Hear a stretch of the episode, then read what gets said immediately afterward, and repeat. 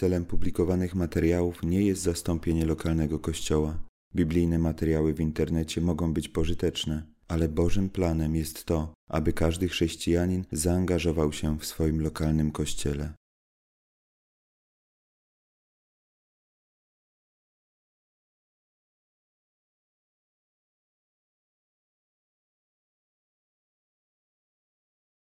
We have been uh, Po wielu latach studiowania Nowego Testamentu i kilku wypadach do Starego, w Kościele Grace przygotowywaliśmy się do studium Starego Testamentu dla tych z Was, którzy się z nami gromadzą. I właśnie niedawno rozpoczęliśmy studium Starego Testamentu. I zaczynamy przyglądać się pewnemu szczególnemu proroctwu ze Starego Testamentu, znajdującemu się w 53 rozdziale Księgi Izajasza. A więc jeśli masz ze sobą Biblię, a jeśli jej nie masz, to weź ją z ławki i udaj się do 53 rozdziału Izajasza. Jeśli nie wiesz, gdzie go znaleźć, to ktoś obok ci pomoże. Właściwie proroctwo z 53 rozdziału Izajasza zaczyna się od końca 52 rozdziału. Gdybym miał na to sposób, przesunąłbym ten 53 rozdział o trzy wersety do tyłu, po to, aby zawrzeć całe proroctwo w jednym miejscu. Tak naprawdę zaczyna się ono w 52 rozdziale, w wersetach od 13 do 15. That is going to będzie tekst do naszej porannej rozmowy z wami. Izajasza 52, wersety od 13 do 15. Pozwólcie, że go przeczytam. Oto się szczęśliwie powiedzie memu słudze. Będzie on wywyższony, wyniesiony i wielce uwielbiony. Jak wielu przeraziło się z jego powodu, że zeszpecono jego wygląd bardziej niż innych ludzi, a jego postać bardziej niż synów ludzkich. Tak też pokropi wiele narodów. Królowie zamkną przed nim swoje usta, dlatego że ujrzą to, czego im nie powiedziano i zrozumieją to, o czym nie słyszeli. Ten tekst mówi o Jezusie Chrystusie 700 lat przed Jego narodzinami. I tak samo jest w 53 rozdziale. I podobnie jest w całej tej części Izajasza z wieloma rozdziałami skierowanymi na osobę Mesjasza, którym jest nie kto inny jak tylko Pan Jezus Chrystus.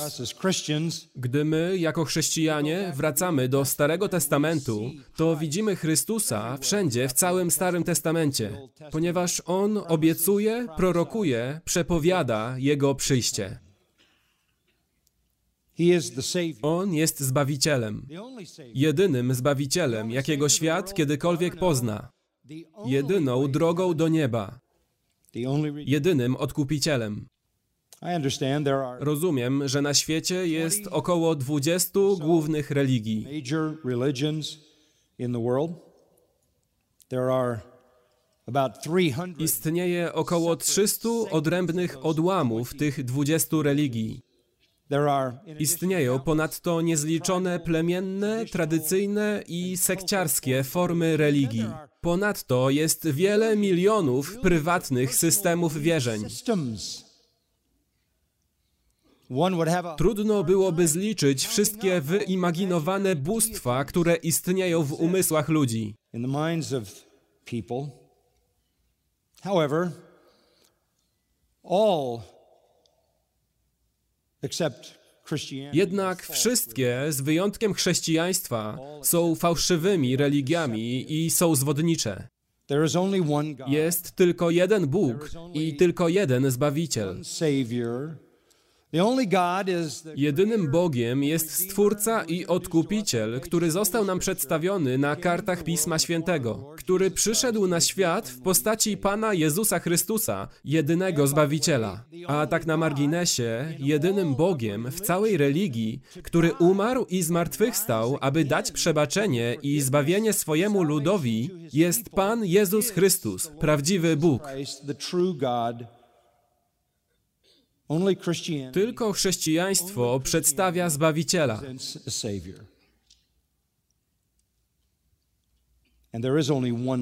I jest tylko jedna prawda.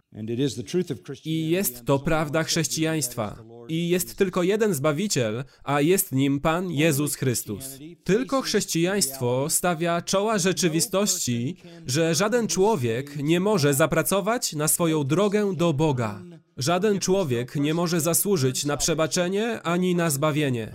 Żaden człowiek nie może zasłużyć na niebo przez dobroć, moralność, działalność religijną, ceremonie i rytuały. Biblia mówi bardzo wyraźnie, że zbawienie jest darem dla tych, którzy wiedzą, że nie mogą na nie zasłużyć i wołają o miłosierdzie, pokładając swoją nadzieję na wybaczenie, zbawienie i niebo w Panu Jezusie Chrystusie, który umarł za ich grzechy zamiast nich i triumfalnie powstał z martwych, mając boskie potwierdzenie, że w pełni zaspokoił sprawiedliwość i gniew Boży, a zbawienie jest dostępne. All people are sinners. Wszyscy ludzie, którzy kiedykolwiek żyli, są grzesznikami. Wszyscy nie są w stanie sami się zbawić. Wszyscy potrzebują Zbawiciela. Jest tylko jeden Zbawiciel, Jezus Chrystus, który umarł i zmartwychwstał, aby zbawić swój lud i doprowadzić go do nieba.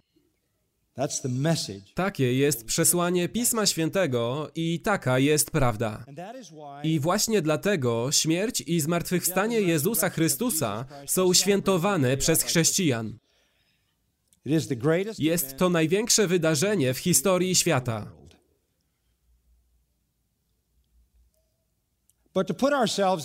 Aby jednak postawić się w miejscu Izajasza, który pisze o tym wydarzeniu 700 lat zanim się to stało, cofnijmy się nieco w czasie. Do czasu, zanim Jezus umarł i zmartwychwstał. I zobaczmy, czy potrafimy wczuć się trochę w żydowski sposób myślenia. Żydzi zawsze czekali na Mesjasza, co oznacza pomazańca i jest sposobem określenia go jako króla. Obiecano im wielkość. Od początku obiecano im dobrobyt jako narodowi, ponieważ ojcem tego narodu był Abraham. A Bóg zawarł przymierze z Abrahamem i powtórzył je jego synom, patriarchom, a następnie powtórzył je ponownie w historii Izraela, że pewnego dnia Bóg zbawi ten naród, zarówno docześnie, jak i duchowo, i przyniesie chwałę temu narodowi, a przez ten naród światu. to the world. God would bless Bóg pobłogosławi ten mały naród Izrael i uczyni go błogosławieństwem. Oni liczyli na to, że ta obietnica się wypełni.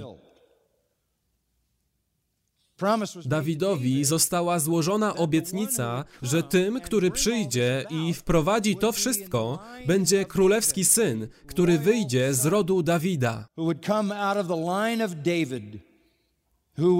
I będzie on królem, pomazańcem, Mesjaszem, który wypełni wszystkie obietnice chwały i błogosławieństwa dla i przez Izraela.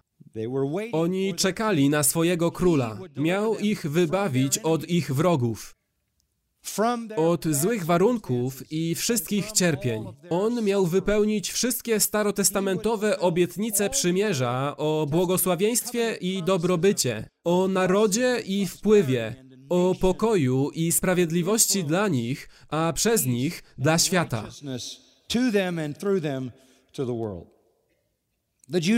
Żydzi wypatrywali nadchodzącego króla w każdym pokoleniu. Można nawet powiedzieć, że w każdej rodzinie żydowskiej, ponieważ obietnice były dane wcześniej Abrahamowi i Dawidowi, a następnie powtarzane prorokom przez całą ich historię. Wszyscy czekali na przyjście króla. for a king. Zabiegali o króla podobnego do króla, którego wybrali na początku, Saula, kogoś wielkiego i potężnego. Zabiegali o kogoś mającego militarną potęgę, będącego dominującym władcą, który triumfuje, który uwolni ich od wszystkiego, czego nienawidzili, czemu się sprzeciwiali, czym się brzydzili i poprowadzi ich do chwały, a przez nich przyniesie światu pokój i sprawiedliwość. and they knew what to look for. I wiedzieli, o co zabiegają, ponieważ prorok powiedział, że Mesjasz będzie człowiekiem i potomkiem kobiety. Ale psalmista powiedział również, Dawid nazywa go Panem. On będzie człowiekiem, będąc przy tym Bogiem. Jak to możliwe? Izajasz dał im wskazówkę, kiedy powiedział: Dziewica pocznie i porodzi syna. A więc Bóg, człowiek zrodzony z dziewicy. Tak, on będzie synem Abrahama, dlatego posiadamy jego genealogię. Będzie z królewskiej linii Dawida z plemienia Judy. Urodzi się w mieście Betlejem.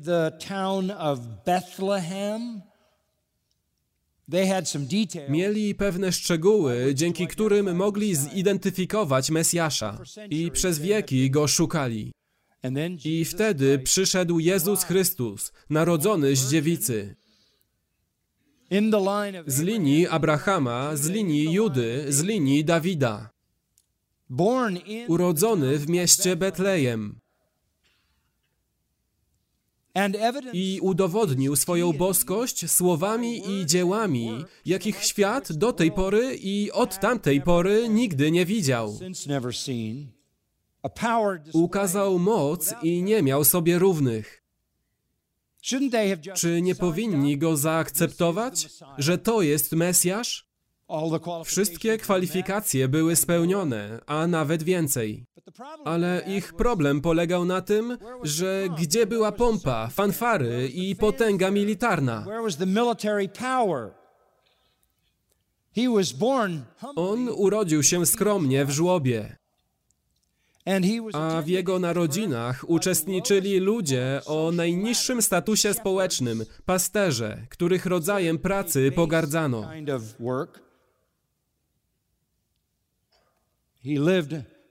Żył skromnie w bardzo przeciętnej rodzinie, w mniej niż przeciętnym, prowincjonalnym miasteczku Nazaret.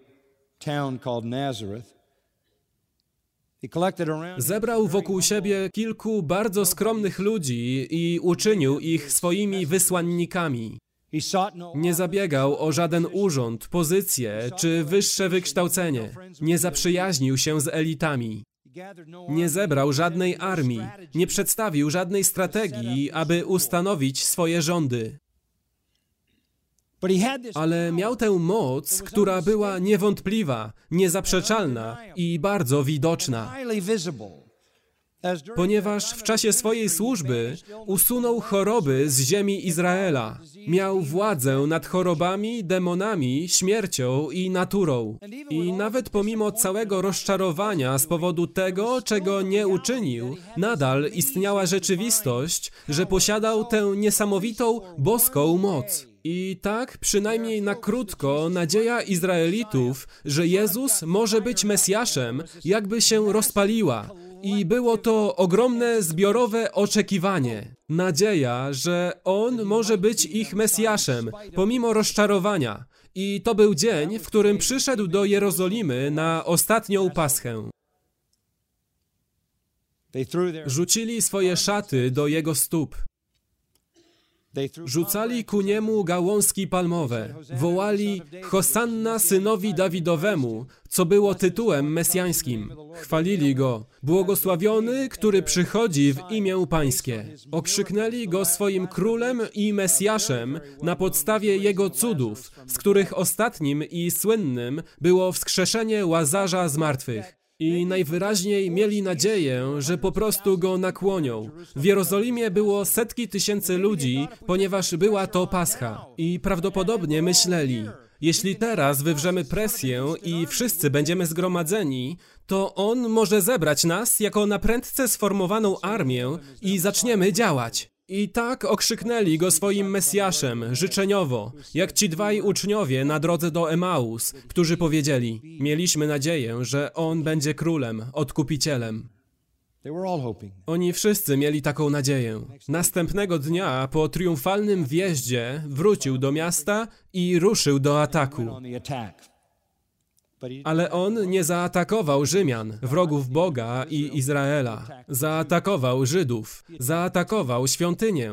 Sporządził bicz i zaczął wyrzucać ludzi. Zamienili ją w jaskinię zbójców. Zrobił to na początku swojej posługi, zrobił to w ostatnim tygodniu swojej posługi. Zaatakował żydowskich przywódców religijnych. Zaatakował judaizm w jego najważniejszym miejscu, w samym centrum. Zaatakował świątynię, zaatakował religię, lecz nigdy nie dotknął Rzymian. Oni już mieli wątpliwości co do niego, ponieważ nie zachowywał się jak król. Byli już zmęczeni rozczarowywaniem się nim, bo kiedy próbowali zrobić z niego króla, on zniknął. Więc zwrócili się przeciwko Jezusowi. Przez resztę tygodnia atakował on w świątyni fałszywą i odstępczą teologię judaizmu, nauczając ludzi prawdy. Ale oni się odwrócili i w końcu, w piątek, zaczęli domagać się jego krwi. Ukrzyżuj go, ukrzyżuj. Wydali go w ręce Rzymian i to właśnie zrobili Rzymianie. Mieli nadzieję, że on będzie tym, który odkupi Izraela. Lecz nie był królem, którego oni chcieli. Widzicie, problem polegał na tym, że ich judaizm stał się fałszywą religią, jak każda inna fałszywa religia, każdy inny zestaw kłamstw czy inne zwiedzenie. System zasług, system osiągnięć, system, w którym zapracowujesz sobie na drogę do Boga i do nieba dzięki temu, że jesteś dobrym człowiekiem, moralnym i religijnym. Tak właśnie postrzegali religię. Wniosek, nie potrzebowali Zbawiciela. Nawet kiedy Jan Chrzciciel powiedział, Oto baranek Boży, który gładzi grzechy świata. Oni tego nie zrozumieli. Że wszystkie te ofiary, które składali przez tysiąclecia, wszystkie te miliony zwierząt, które zginęły, wskazywały na jednego, który miał być ostatecznie barankiem ofiarnym, którego śmierć naprawdę zadowoli Boga i będzie zapłatą kary za ich grzechy. Oni nadal tego nie rozumieli. Jak mówiłem w poprzednim wykładzie, nie odczuwali potrzeby Zbawiciela. Potrzebowali tylko króla. Nie czuli potrzeby wybawienia od swoich grzechów. Byli sprawiedliwi. Potrzebowali wybawienia od swoich warunków i cierpień. Nie sądzili, że potrzebują Zbawiciela, który wybawi ich od wyroku Bożego, który miał na nich spaść, ponieważ byli tak grzeszni. I byli oni dziećmi Abrahama. Myśleli, że są bezpieczni. Byli dziećmi obietnicy, dziećmi przymierza. Zostali adoptowani przez Boga. I tak zwrócili się przeciwko Jezusowi. A prawda jest taka: Jezus jest królem. Przybył jako król. Ale nie mógł zaprowadzić swojego królestwa w jego pełni i ze wszystkimi obietnicami, zanim najpierw nie zapewni swojemu ludowi zbawienia. Jego królestwo jest królestwem zbawienia. Ludzie w Jego królestwie to ludzie, którzy zostali zbawieni od swoich grzechów. Nie może być królestwa dla Izraela ani dla nikogo innego, dopóki grzech nie zostanie zapłacony. On nie mógł zapewnić królestwa swojemu ludowi, zanim nie zapewni mu zbawienia. Oni nie mogli być uwolnieni od swoich wrogów. Oni nie mogli być uwolnieni od swoich warunków. Nie mogli być wybawieni od cierpienia, dopóki nie zostali wybawieni od grzechu. I dlatego On musiał umrzeć i zmartwychwstać. I to jest Ewangelia. I to było przesłanie, które On głosił i które głosili apostołowie, a także kaznodzieje po zmartwychwstaniu. To jest przesłanie, które przekazali nam autorzy Nowego Testamentu i poselstwo, które prawdziwy Kościół głosi od tamtego czasu aż do dzisiejszego poranka. Powinni byli uwierzyć w to, że potrzebują zbawienia od swoich grzechów, że Mesjasz miał przyjść, umrzeć i zmartwychwstać, a następnie królować w późniejszym czasie. Miał przyjść i zapewnić duchowe zbawienie swoim dzieciom, a następnie zapewnić im wypełnienie obietnic królestwa. Powiecie, dlaczego mieliby w to uwierzyć? Cóż, powinni byli w to uwierzyć, rozumiejąc system ofiarniczy. Wszystkie zwierzęta, które zabijali każdego dnia w porannej ofierze, w wieczornej ofierze, we wszystkie dni pojednania i jako inne ofiary. Na co to wszystko wskazywało? Ku czemu to wszystko spoglądało? Powinni byli to wiedzieć. I gdy Jan powiedział, oto baranek Boży, oni powinni to skojarzyć z systemem, w którym żyli i zrozumieć, że on przyszedł, aby dostarczyć ostateczną i przyjemną ofiarę, na którą wskazywały te poprzednie. Jeśli jednak nie potrafili skojarzyć tego, to powinni znać treść Izajasza 52 i 53. Więc przejdźmy tam, ponieważ Jezus pojawia się w Izajasza od 52:13 do 53:12. To jest o Bożym słudze, Mesjaszu. To jest czwarty rozdział o Mesjaszu jako słudze Jahwe. W rozdziałach 42, 49 i 50 Izajasz przedstawił już charakterystykę nadchodzącego Mesjasza, którym jest Pan Jezus Chrystus. To jest czwarty z tych rozdziałów. I tak naprawdę zaczyna się on, jak już powiedziałem, w wersecie 13 rozdziału 52. Musisz wiedzieć, że sługa Jahwe, Mesjasz, nie pojawia się jako przemawiający w tym rozdziale. Ale jak stwierdził pewien autor, on nawiedza ten poemat. To jest o nim. Nie jest on mówcą, ale to o nim mowa. Ponadto to wspaniałe proroctwo dotyczące Mesjasza dzieli się na pięć kategorii, pięć części, a my przejdziemy przez wszystkie te pięć części. Każda z nich ma około trzech wersetów długości. W miarę upływu czasu stają się one coraz głębsze, ważniejsze, a nawet nieco dłuższe.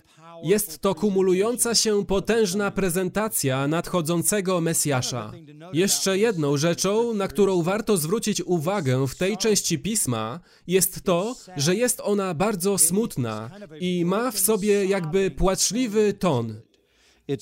Jest mroczna, a jej mrok, płacz i szloch tworzą tło ciemności, na które tak jasno świeci światło Mesjasza. Ever so brightly. Now, Teraz, gdy dochodzimy do wersetów od 13 do 15, zapoznajemy się z Mesjaszem, Królem, a więc z Panem Jezusem Chrystusem w Jego działalności. To jest niezwykłe proroctwo. Wprowadza rozdział 53, a ten z kolei rozszerza to, co właśnie zostało powiedziane w formie podsumowania w rozdziale 52 od wersetu 13 do 15. Ale tym, co mówi nam o Mesjaszu, to fakt, że będzie on cierpiał i będzie wywyższony, że przed jego chwałą przyjdzie jego cierpienie. To właśnie widzicie w tych trzech wersetach, na które wskazuję wam na końcu rozdziału 52. Cierpienie, a potem chwała. Oni powinni o tym wiedzieć. A potem cierpienie i chwała są szczegółowo opisane w rozdziale 53. we know W rzeczywistości, aby dać wam pewien przedsmak rozdziału 53, wiemy, że dotyczy on śmierci sługi Jahwe, śmierci Mesjasza. Z wersetu trzeciego dowiadujemy się, że jest on mężem boleści, jest doświadczony cierpieniem, jest zraniony, uderzony, przebity, starty. A to skutkuje dosłownie jego śmiercią. Jest jak baranek prowadzony na rzeź w wersecie siódmym. verse 8 he is Werset ósmy. Zostaje wyrwany z ziemi żyjących. To jest hebrajskie wyrażenie oznaczające śmierć. We find him in verse 9 W wersecie dziewiątym znajdujemy go w grobie. W wersecie 10 dziesiątym jako ofiarę za grzech. we find him in verse 12 A w wersecie dwunastym jako wydającego siebie na śmierć. To jest sługa Jahwe. Wszyscy Żydzi w historii, aż do czasów Chrystusa, interpretowali tę część księgi Izajasza jako mesjańską. To jest Mesjasz. To Mesjasz umierający straszliwą śmiercią, patrząc na to z różnych punktów widzenia. Śmiercią, która miażdży, powoduje sińce, jest karząca oraz związana z ubiczowaniem i mordem. kind of death Ale w rozdziale 53 znajdujemy również zmartwychwstanie. verse 10 he will see Werset 10. On ujrzy swoje potomstwo, przedłuży swoje dni. To, co podoba się Panu, przez Jego rękę szczęśliwie się spełni. Werset 11. Jedno z tłumaczeń mówi: W wyniku udręki swojej duszy ujrzy światło i się nim nasyci. and be satisfied verse 12 Werset 12. Pan da mu dział wśród wielkich, aby dzielił się zdobyczami z mocarzami. Tak więc on wychodzi z tego triumfalnie i zwycięsko. Żydzi powinni wiedzieć, że ich Mesjasz w księdze Izajasza umrze, powstanie, zostanie wywyższony. Najpierw będzie cierpiał, a potem zostanie wywyższony. To jest tutaj napisane. I wiedzieli, że to jest mesjańskie, ponieważ wszystkie fragmenty wokół tego są o Mesjaszu. Dlatego dzisiaj chcę przyjrzeć się tym trzem wersetom, które wprowadzają tę część pod tytułem Zaskakujący sługa. startling servant. Użyty język podkreśla, że wszystko, co dotyczy Mesjasza, jest zadziwiające. Zaczyna się od słowa oto, werset 13, a następnie w wersecie 14 pojawia się słowo zdumiony. A potem w wersecie 15 słowo, które w niektórych Bibliach brzmi pokropić, lepiej byłoby przetłumaczyć jako zaskoczyć, co wyjaśnię za chwilę. A potem mamy pozbawionych mowy królów i narody. Język oto zdumiewający wskazuje, że jest to zaskakujący, wstrząsający, oszałamiający obraz działalności mesjańskiego króla. of the career of the Messiah King. We'll just break it down. Rozłóżmy to na czynniki pierwsze. Pierwszy, werset trzynasty, to zadziwiające objawienie, zdumiewające objawienie. Oto się szczęśliwie powiedzie memu słudze. Będzie on wywyższony, wyniesiony i wielce uwielbiony. Oto, hebrajskie chinach, pełna uwaga. Poświęć mi swoją pełną uwagę. Mesjasz jest przedstawiony po raz czwarty w tym proroctwie Izajasza jako sługa Jahwe.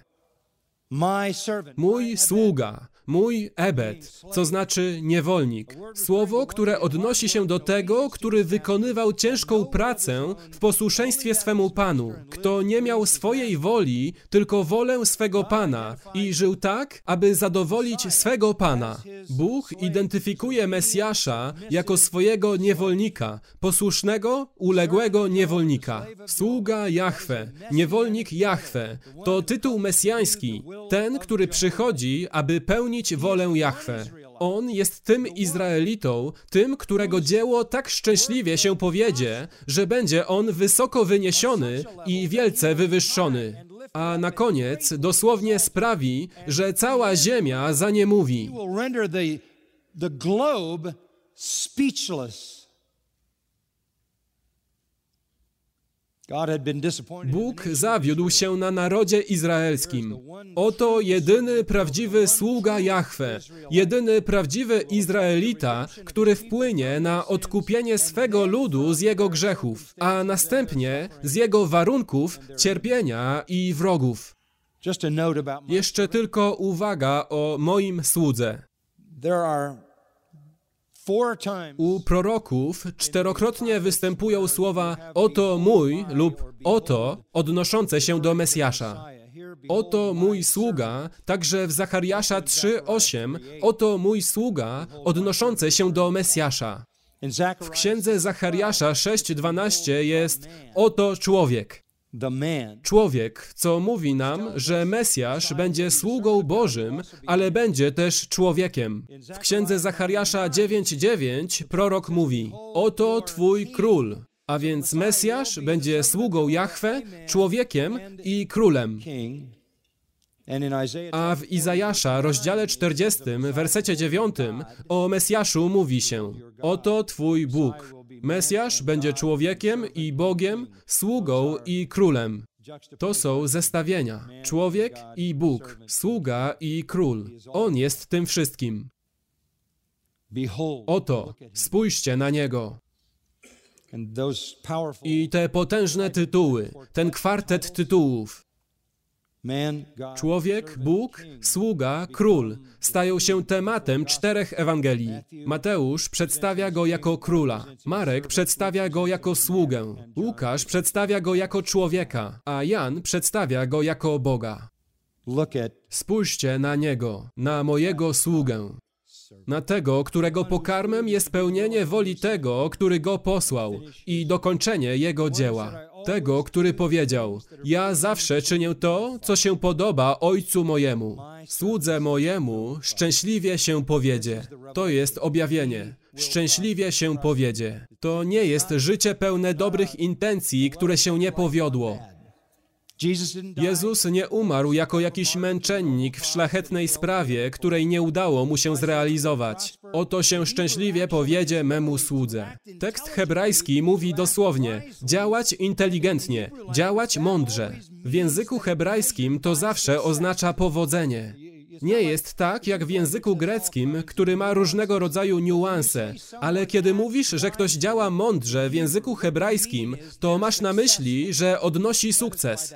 Dlatego ten sam czasownik, który jest tutaj przetłumaczony jako szczęśliwie się powiedzie, pojawiający się w Jozuego 1.8, jest przetłumaczony w ten sposób. Wtedy bowiem poszczęści się Twojej drodze. Sukces jest wynikiem ciężkiej pracy i mądrej strategii. On będzie działał inteligentnie, będzie działał mądrze, będzie odnosił sukcesy, będzie wykonywał moją pracę, będzie prosperował. A tak na marginesie, czasownik ten w rzeczywistości ma na myśli pewien wzrost. I ten czasownik nigdy nie jest stosowany do powodzenia osiągniętego przypadkiem. Nigdy nie stosuje się go do żadnego sukcesu pozbawionego wysiłku. Sukcesu, który nie jest osiągnięty przez mądrość i uważne działanie. On nie zawiedzie, mówi prorok, w wypełnianiu woli Boga. On wykona to, do czego go wyznaczyłem. Dowód jego sukcesu znajdujemy w tym samym wersecie. Będzie on wywyższony, wyniesiony i wielce uwielbiony. To jest seria określeń, która nie jest zbędna. Wiem, że czytasz to i mówisz. Będzie on wywyższony, wyniesiony i wielce uwielbiony. To brzmi zbytecznie, ale tak nie jest. To jest wysokie, wyższe, najwyższe. Bóg zamierza uczynić go wywyższonym, następnie wywyższyć jeszcze bardziej, wynieść, a potem wywyższyć go najwyżej, uwielbić. Wywyższony, jak sądzę, oznacza zmartwychwstanie. Wyniesiony wygląda na w niebo wstąpienie, a uwielbiony wygląda na jego koronację. Będzie on tak skuteczny, że Bóg wzbudzi go z martwych, weźmie go do chwały i posadzi po swojej prawicy. Filipian 2 od 9 do 11. Bóg da mu imię ponad wszelkie imię, imię Pan. I przed tym imieniem ugnie się każde kolano. Bóg uczyni go władcą nad wszystkim we wszechświecie. On będzie królem wszechświata, jak również głową Kościoła. Zdumiewające objawienie sługi Jahwe jest takie. On przyjdzie, powiedzie mu się i osiągnie cel Boży swoim wielkim wysiłkiem, a Bóg potwierdzi to przez wzbudzenie go z martwych, zabranie do chwały i posadzenie na swoim tronie. To jest zaskakujące pojawienie się Mesjasza. Po nim nastąpi zaskakujące upokorzenie. Te wspaniałe słowa z wersetu 13 natychmiast zanikają w wymowie wersetu 14. Jak wielu zdumiewało się z jego powodu, że zeszpecono jego wygląd bardziej niż innych ludzi, a jego postać bardziej niż synów ludzkich. Wydaje się to nam dziwne, ponieważ następny werset mówi o tym, jak narody i królowie zamilkną, oglądając jego chwałę. Co tu się dzieje? Jego działalność będzie pomyślna. Zostanie wywyższony, wstąpi do nieba i zostanie ukoronowany w chwale. Ale obiecany sukces sługi Jahwe w wybawianiu jego ludu obejmuje zdumiewające upokorzenie. Werset 14. Jak wielu zdumiewało się z jego powodu. Myślę, że to jest skierowane do Mesjasza i dlatego niektórzy dodają mój lud kursywą. I to nie pomaga, ponieważ on mówi naprawdę do Mesjasza, a nie do Izraela. Jak wielu zdumiewało się z jego powodu, a zmiana zaimków z drugiego na trzeci nie jest rzadkością w języku proroczym w Starym Testamencie. Tak jak wielu było zdumionych Tobą, tak jego wygląd był bardziej rażący niż każdego człowieka, a jego postać bardziej rażąca niż synów ludzkich. Wielu będzie się zdumiewać nad nim, ale nie z powodu jego wywyższenia. Będą zdumieni z powodu jego poniżenia. Wielu? Tak, wielu. Zasadniczo naród izraelski. Tylko oni widzieli jego poniżenie. Porozmawiajmy chwilę o słowie zdumiony. Język hebrajski czerpie tak wiele z kontekstu. Słowo to można przetłumaczyć jako spustoszyć, zmarnować, wtrącić w stan odrętwienia, znieruchomienia, paraliżu. Chodzi o to, że jesteś tak zszokowany, że tracisz kontrolę. Że to, co stanie się z Mesjaszem, jest tak szokujące, że niemal paraliżujące. A co jest tym szokiem? Że gdy Mesjasz przyjdzie, jego wygląd będzie bardziej zeszpecony niż każdego człowieka, a jego postać bardziej niż synów ludzkich. Jego wygląd ma związek z jego twarzą, a jego postać ma związek z jego ciałem. W twarzy i w ciele jest on zmaltretowany bardziej niż jakikolwiek człowiek. Bardziej niż inni synowie ludzcy. Co to znaczy? Jego twarz i ciało będą tak całkowicie oszpecone i tak całkowicie zniekształcone, że on będzie dosłownie w języku hebrajskim oderwany od ludzi, wyjęty z kategorii człowieczeństwa. To jest taka deformacja, która niszczy wszelkie podobieństwo do człowieka. O co mogło chodzić? Niektórzy myśleli, że Mesjasz będzie brzydki, wręcz odpychający, gdy będzie chodził po ziemi i będzie w jakiś sposób zdeformowany.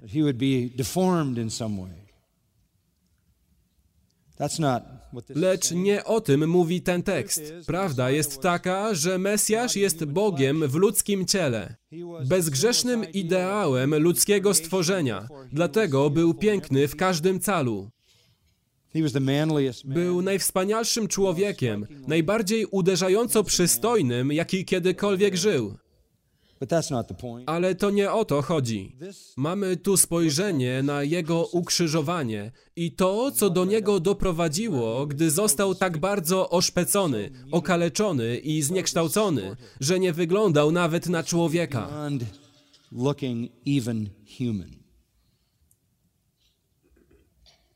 Psalm 22 Psalm 22 podaje pewne szczegóły dotyczące tego, co miało się z nim stać na krzyżu, które mówią nawet o tych sprawach. Rozpłynąłem się jak woda i rozłączyły się wszystkie moje kości. Moje serce stało się jak wosk, roztopiło się w moim wnętrzu. Moja siła wyschła jak skorupa, a mój język przylgnął do podniebienia. Położyłeś mnie w prochu śmierci. Psy bowiem mnie osaczyły, obległa mnie zgraja złoczyńców. Przybili moje ręce i nogi. Mogę policzyć wszystkie moje kości, a oni patrzą na mnie, przypatrują się. Izajasz już powiedział w rozdziale 50, wersetach 5 i 6, że wyrwą mu brodę i będą pluć mu w twarz. We all know what happened to Jesus. Wszyscy wiemy, co stało się z Jezusem. Rozumiemy, że był biczowany, że był brutalnie zbity prawie na śmierć biczami, tak, że jego ciało było jedną otwartą raną, z której lała się krew. Rozumiemy, że na jego głowę była włożona korona cierniowa z cierniami długimi na dwa lub trzy cale. Krew spływała po jego twarzy. Rozumiemy, że przeżył bezsenne noce przed swym ukrzyżowaniem i był wyczerpany. Rozumiemy, że z Pisma Świętego wynika, że był on uderzany w twarz, jak worek treningowy, był opluwany. Musimy również zrozumieć grymas jego twarzy, zniekształcający torturowaną twarz cierpiącego świętego.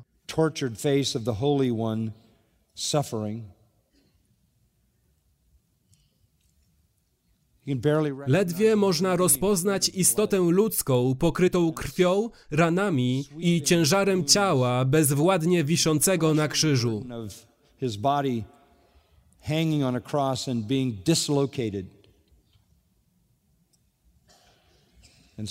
I dlatego czytamy, że byli zdumieni Tobą.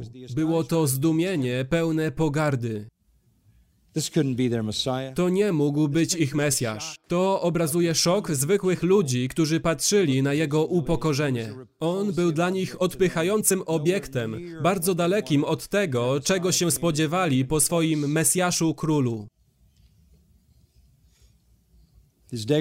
Jego degradacja była najdalej posunięta z możliwych i najstraszniejsza. Ale tak samo będzie z jego wywyższeniem. Było wielu w Izraelu, którzy to widzieli.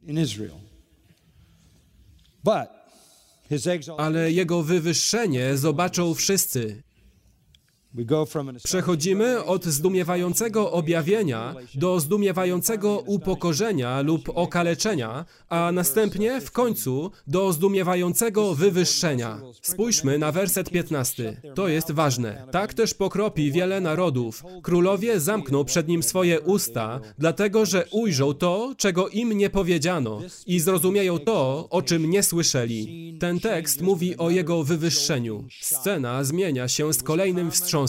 To byli zwykli miejscowi Żydzi żyjący w Izraelu, którzy byli zdumieni oszpeceniem Pana w czasie jego umierania. Teraz nagle zdumienie jest udziałem narodów i królów, którzy dosłownie są niemi, zaniemówią, gdy go ujrzą.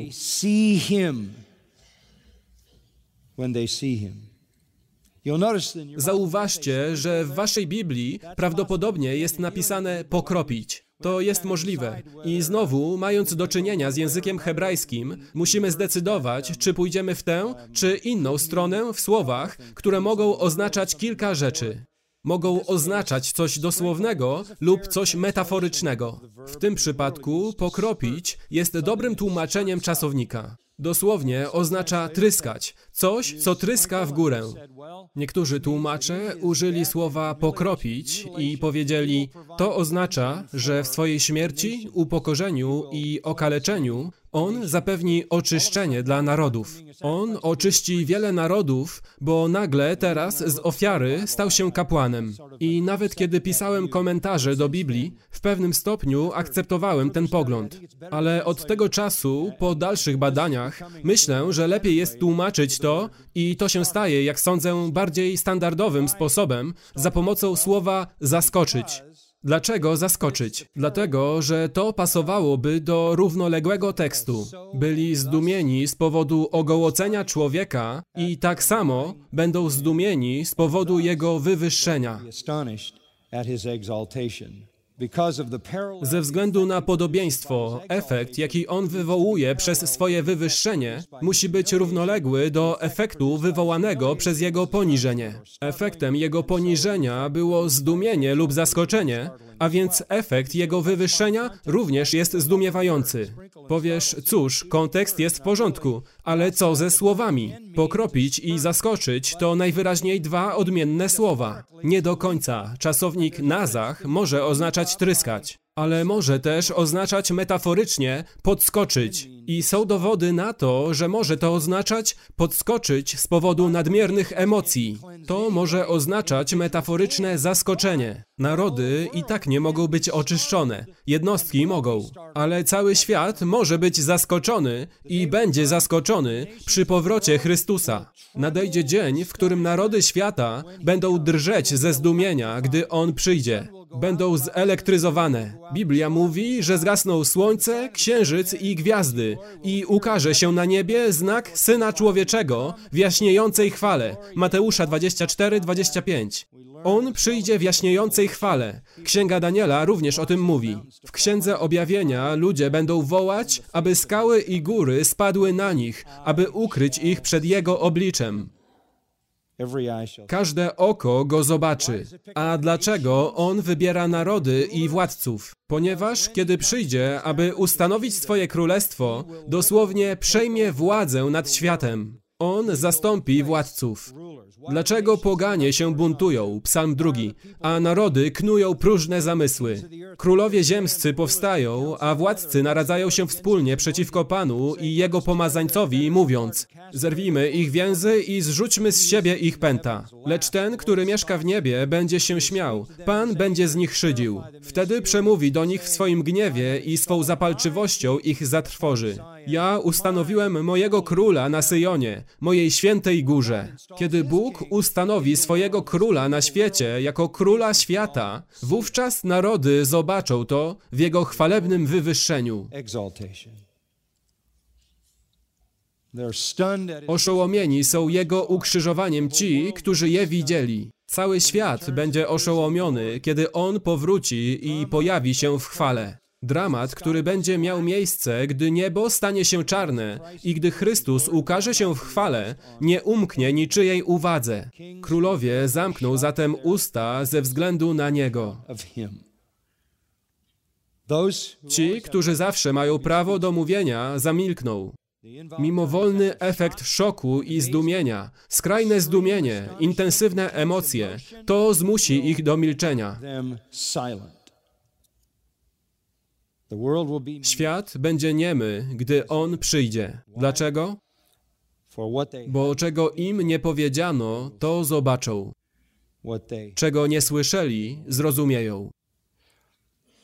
Światu nie powiedziano o chwalebnym powrocie Chrystusa. Ale kiedy On przyjdzie, wszyscy to zobaczą, wszyscy to zrozumieją i jako oszołomieni zamilkną. Za chwilę otrzymają swoją kompletną teologiczną edukację na temat drugiego przyjścia Chrystusa.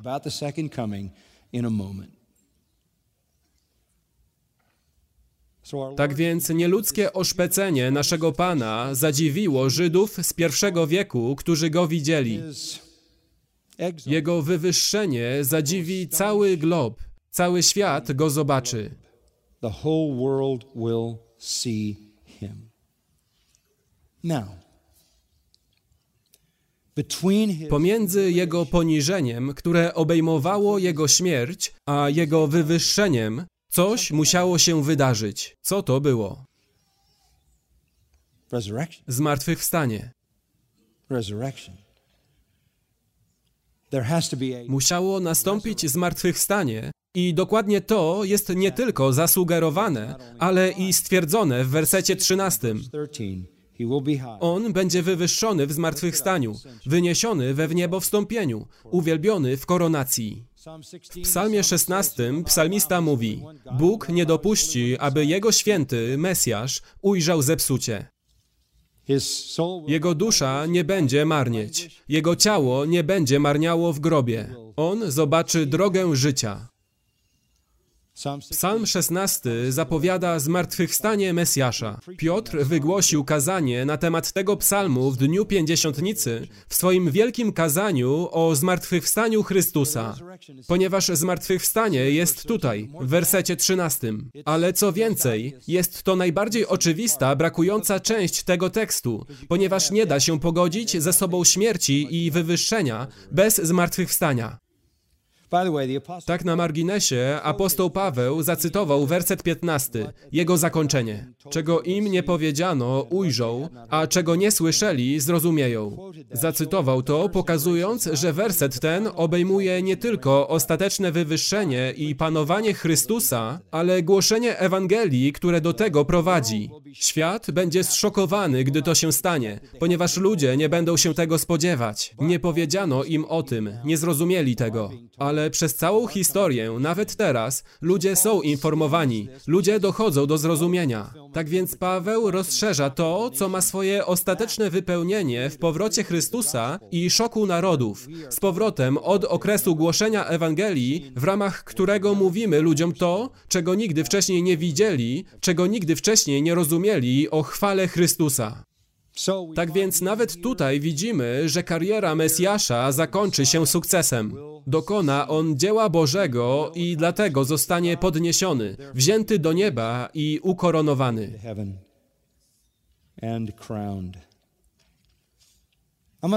Pozwolę Izajaszowi powiedzieć ostatnie słowo, a jest to pierwsza linijka rozdziału 53.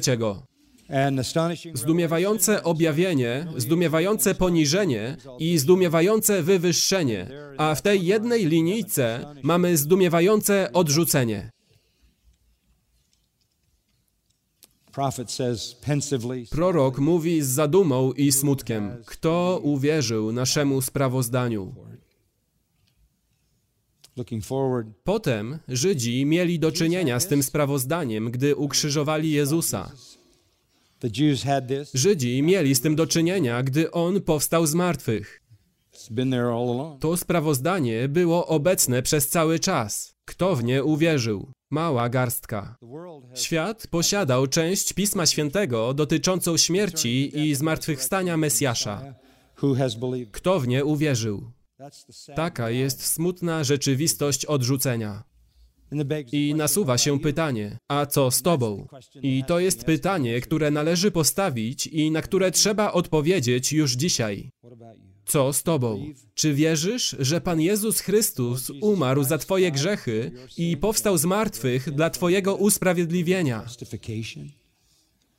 A pewnego dnia przyjdzie jako wywyższony król i zabierze swój lud do obiecanego mu królestwa. Czy wierzysz, że nie mógł przyjść, aby królować, dopóki nie przyszedł, aby zbawić? Czy wierzysz, że nie mógł otrzymać swojej chwały, dopóki nie cierpiał? To jest Ewangelia. A wierząc w Ewangelię, otrzymujesz zbawienie.